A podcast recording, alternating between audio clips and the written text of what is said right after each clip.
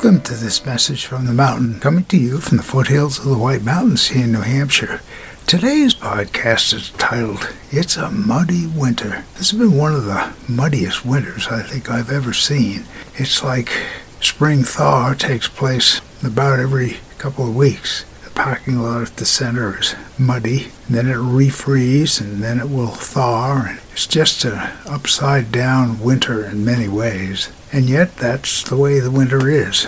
Sometimes it's called a midwinter's thaw, but it's also like imagining what spring. It's been beautiful. But it's going to get cold again, and then it'll get warm again. So life is like that. It's up and down in many different ways. It's according to how we navigate through it. You know, we can get upset at the weather. We can get upset with all kinds of things in life. Or we can just see how it goes and set our intentions that regardless of what the day is like, that we send out love. That may not stop a snowstorm or the mud, but it certainly makes it a lot easier to navigate through the world in the day.